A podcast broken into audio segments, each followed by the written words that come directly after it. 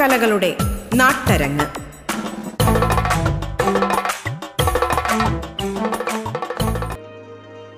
മാന്യ ശ്രോതാക്കൾക്ക് നമസ്കാരം. പ്രേക്ഷകരുമായി നേരിട്ട് സംവദിക്കുന്ന കലാരൂപമായ തെരുവു നാടകം എന്ന കലയെക്കുറിച്ചാണ് അരങ്ങിന്റെ ഇന്നത്തെ അധ്യായം. അരങ്ങിലേക്ക് സ്വാഗതം. പണ്ട് മുതൽ തന്നെ തെരുവു നാടക സമ്പ്രദായം നിലവിലുണ്ടായിരുന്നു. യൂറോപ്യൻ സ്ട്രീറ്റ് നാടകങ്ങളായ മിസ്റ്ററി നാടകങ്ങൾ മിറാക്കിൾ നാടകങ്ങൾ കൊമേഡിയോ ദെല്ലാർട്ടോ എന്നിവ ഇതിനുദാഹരണങ്ങളാണ്. വിപ്ലവശേഷമുള്ള റഷ്യൻ നാടക പ്രവർത്തകരാണ് അത്തരം നാടകങ്ങളുടെ ആദ്യ വക്താക്കൾ.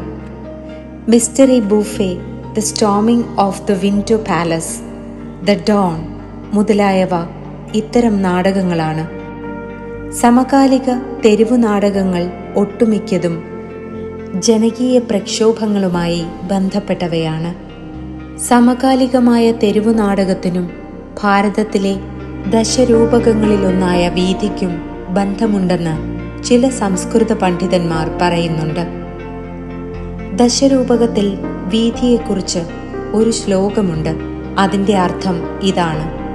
ഒരംഗം മാത്രമുള്ളതാണ് വീഥി. ഒരു കഥാപാത്രം മാത്രമായിട്ടും രണ്ട് കഥാപാത്രങ്ങളായും വീഥി അവതരിപ്പിക്കാം. അധമ പ്രകൃതി മധ്യമ പ്രകൃതി ഉത്തമ പ്രകൃതി ഇവ മൂന്നും അതിൽ ഉണ്ടാകണം. എല്ലാ രസങ്ങളും വീഥിയിൽ വരാം. നിർദ്ദിഷ്ടമായ അംഗങ്ങളും അതിലുണ്ടായിരിക്കണം വീഥി എന്ന വാക്കിന് വഴി ചന്ത തെരുവ് മട്ടുപ്പാവ് എന്നെല്ലാം അർത്ഥമുണ്ട്. എന്നാൽ ഈ സ്ഥലങ്ങളെ അവതരണ കേന്ദ്രങ്ങളായി നാട്യശാസ്ത്രകാരൻ പ്രതിപാദിച്ചിട്ടില്ല. അംഗലക്ഷണങ്ങൾ പരിശോധിച്ചാലും വീഥിയിൽ നിന്നാണ് തെരുവു നാടകമുണ്ടായതെന്ന നിഗമനത്തിലെത്താൻ യാതൊരു യുക്തിയും കാണുന്നില്ല. വീഥിക്ക് തെരുവ് എന്നർത്ഥമുള്ളതാണ് തെറ്റായ ധാരണയ്ക്ക് നിമിത്തമായത്. ഇന്നു കാണുന്ന രീതിയിലുള്ള തെരുവു നാടകത്തിന്റെ പാരമ്പര്യം റഷ്യൻ സോഷ്യലിസ്റ്റുകളിൽ നിന്നാണ് ആരംഭിച്ചത്. അത് ഈ നൂറ്റാണ്ടിന്റെ സവിശേഷ സൃഷ്ടിയാകുന്നു. ഇതാണ് ഇന്ത്യൻ തെരുവു നാടക പ്രസ്ഥാനത്തിലെ രക്തസാക്ഷിയായ സഫ്ദർ ഹാഷ്മിയുടെ വിലയിരുത്തൽ. തെരുവു നാടകത്തിൽ അഭിനയിച്ച അനുഭവം പങ്കുവയ്ക്കുകയാണ് തെരുവു നാടക കലാകാരനായ വിശാഖ് കെ എസ്.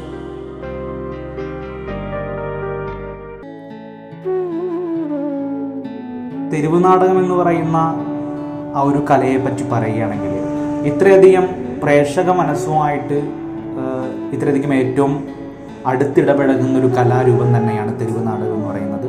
കാരണം പ്രേക്ഷക മനസ്സുകളിൽ ആ ഒരു സംഘർഷത്തിന്റെ വിത്ത് പാകാനായിട്ട് ഈ ഒരു തെരുവ് നാടകത്തിന് കഴിയുന്നുണ്ട്. ഈ ജനങ്ങളുമായിട്ട് ഏറ്റവും അടുത്ത് നിൽക്കുന്നൊരു കല നാടകലയാണ് തെരുവ് നാടകം എന്ന് പറയുന്നത്.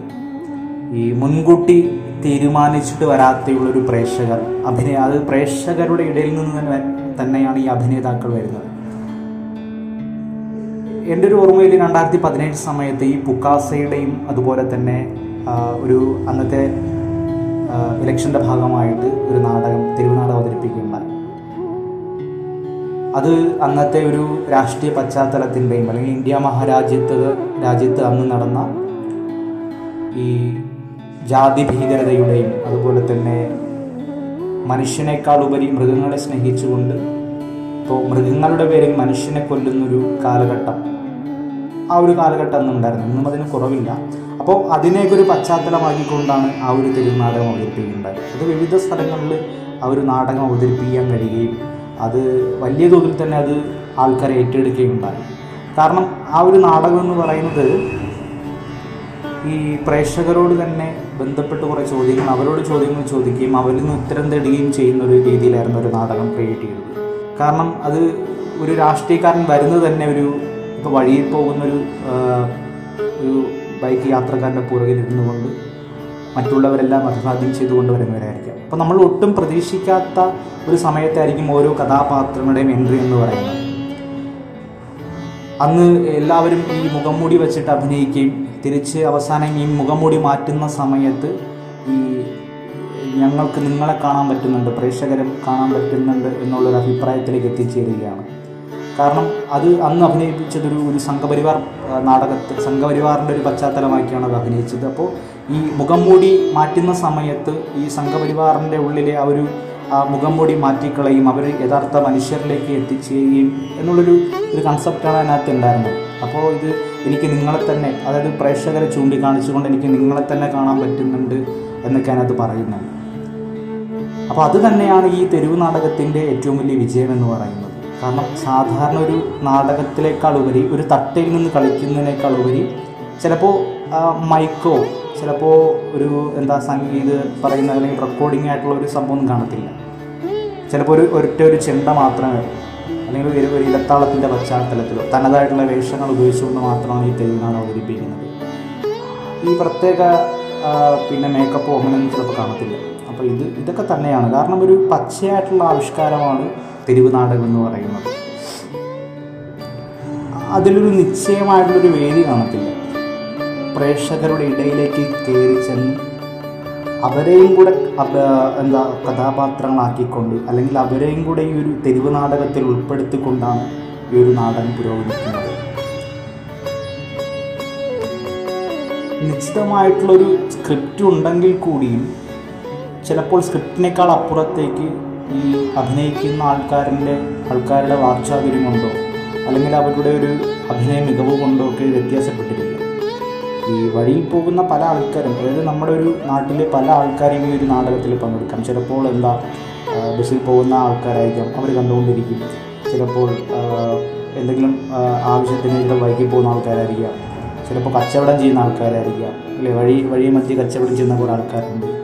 ഇപ്പോൾ ബസ് സ്റ്റോപ്പിന്റെ ഒരു ഭാഗത്ത് നമ്മളിങ്ങനെ അവരുടെ ഇടയിൽ നമ്മൾ അലറി വിളിച്ചുകൊണ്ട് വരുന്ന സമയത്ത് അവർ പെട്ടെന്ന് ശ്രദ്ധിക്കും എന്താണ് സംഭവിക്കുന്നത് അപ്പോൾ അത്തരത്തിലൊരു സംഘർഷാവസ്ഥ ഉണ്ടാക്കാനും അതുപോലെ തന്നെ ആ സംഘർഷാവസ്ഥയിൽ നിന്നുകൊണ്ടാണ് ഈ ഒരു ഒരു നാടകം പുരോഗമിക്കുന്നത്.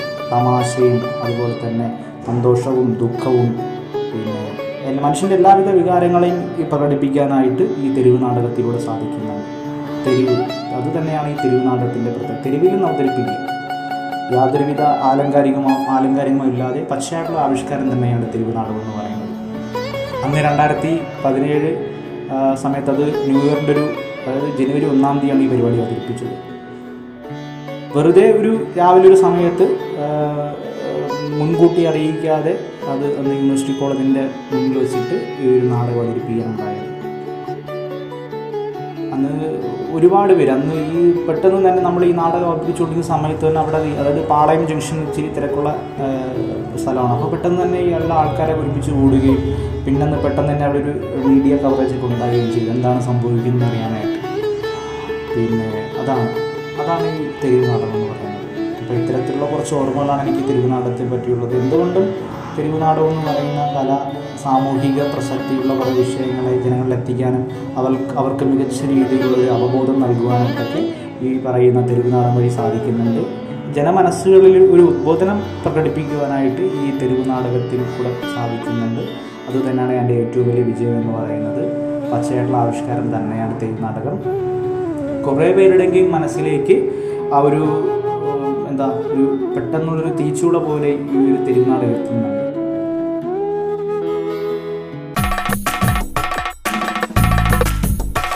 അരങ്ങ് ഇടവേളയ്ക്ക് ശേഷം തുടരും.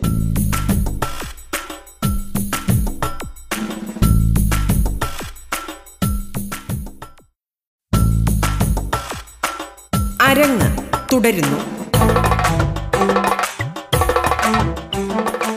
ഏതെങ്കിലും സംഘത്തിന്റെയോ പ്രസ്ഥാനത്തിന്റെയോ ഭാഗമായിട്ടാണ് മിക്ക തെരുവു നാടകങ്ങളും അവതരിപ്പിക്കപ്പെടുന്നത്. അതിനാൽ അവയിലെ അഭിനേതാക്കൾ അതിന്റെ പ്രവർത്തകർ തന്നെയായിരിക്കും. നടീനടന്മാരുടെ ആത്മാർത്ഥമായ സാമൂഹിക പ്രതിബദ്ധതയാണ് തെരുവു നാടകത്തെ ചൈതന്യവത്താക്കുന്നത്. തത്സന്ദർഭത്തിലെ നാടക പ്രമേയത്തിനാണ് പ്രാധാന്യം. നടീനടന്മാർക്കല്ല. പ്രമേയപരമായ ആശയവിനിമയമാണ് തെരുവു നാടകം ലക്ഷ്യമാക്കുന്നത്. രംഗസാമഗ്രികളോ വേഷഭൂഷാദികളോ അധികം ഉപയോഗിക്കുന്നില്ലെങ്കിലും പ്രേക്ഷകർക്ക് അപരിചിതരായ കഥാപാത്രങ്ങളെയോ തിരിച്ചറിയാൻ പ്രയാസമുള്ള വസ്തുക്കളെയോ അവതരിപ്പിക്കുമ്പോൾ നിർദ്ദേശാത്മക വേഷങ്ങൾ ധരിക്കാറുണ്ട്. ശാസ്ത്ര സാഹിത്യ പരിഷത്ത് അവതരിപ്പിച്ച നരകം എന്ന നാടകം അവതരിപ്പിക്കുന്നത് ബഫൂൺ എന്ന കഥാപാത്രമാണ്. സർക്കസ് കോമാളിയുടെ കൂർമ്പൻ തൊപ്പിയാണ് ആ കഥാപാത്രം ധരിക്കുന്നത്. ബഹുരാഷ്ട്ര കമ്പനികൾ ഔഷധ വിപണിയിൽ പുലർത്തുന്ന മേൽക്കോയ്മ ഈ നാടകത്തിൽ അനുഭവപ്പെടും. ഈ രംഗത്ത് ഡോക്ടറെ നിയന്ത്രിക്കുന്ന ശക്തികൾ കടന്നുവരുന്നത് ക്യാപ്സൂൾ ടോണിക് സിറിഞ്ച് എന്നിവയുടെ കൂറ്റൻ മാസ്കുകൾ ധരിച്ചുകൊണ്ടാണ്.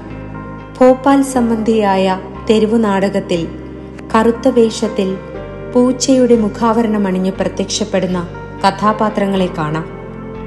വിഷവാതക ദുരന്തത്തിനു കാരണക്കാരായ യൂണിയൻ കാർബൈഡിനെ വ്യഞ്ചിപ്പിക്കുന്നുണ്ട്. ഈ വേഷങ്ങൾ. യൂണിയൻ കാർബൈഡിന്റെ ഉൽപ്പന്നമായ എവറഡി ബാറ്ററിയിലെ ചിത്രമാണ് ഈ വേഷത്തിന് ആധാരം. പ്രതീകാത്മകമായ വേഷവിധാനമുണ്ടാകാമെന്നതല്ലാതെ പ്രത്യേകമായ ചമയങ്ങൾ തെരുവു നാടകത്തിലുണ്ടാവില്ല രംഗസാമഗ്രികൾ കുറയ്ക്കുക ചെലവ് കുറഞ്ഞ രീതികൾ സ്വീകരിക്കുക എന്നിവയാണ് തെരുവു നാടകക്കാരുടെ നയം. കേരളത്തിന്റെ പരമ്പരാഗത നാട്യ സമ്പ്രദായങ്ങളിലെ ചില ഘടകങ്ങൾ അവർ സ്വീകരിക്കുന്നുണ്ട്. അതത് നടന്മാരുടെ സവിശേഷമായ പെരുമാറ്റങ്ങളിലൂടെയാണ് കഥാപശ്ചാത്തലം സ്ഥലം കാലം മുതലായവ നിവേശിപ്പിക്കുന്നത്. ചായക്കട ചന്ത യുദ്ധഭൂമി സർക്കാർ സ്കൂൾ തത്തമ്മേ പൂച്ച പൂച്ച ധർമാശുപത്രി എംപ്ലോയ്മെന്റ് എക്സ്ചേഞ്ച് മുതലായ സ്ഥലങ്ങൾ നടന്മാരുടെ പെരുമാറ്റങ്ങളിലൂടെയാണ് കാണികൾ മനസ്സിലാക്കുന്നത്. തെരുവിൽ ചുറ്റും കൂടി നിൽക്കുന്ന ജനങ്ങൾക്ക് എളുപ്പം മനസ്സിലാകുന്ന വിധത്തിലുള്ള ഒരു രംഗഭാഷയാണ് തെരുവു നാടകക്കാർ രൂപപ്പെടുത്തുന്നത്. തെരുവു നാടകം എന്ന കലയുടെ പ്രാധാന്യത്തെക്കുറിച്ച് നമ്മോട് സംസാരിക്കുന്നു പോണ്ടിച്ചേരി സർവകലാശാല ക്യാമ്പസ് തിയേറ്റർ പ്രവർത്തക അനഘ.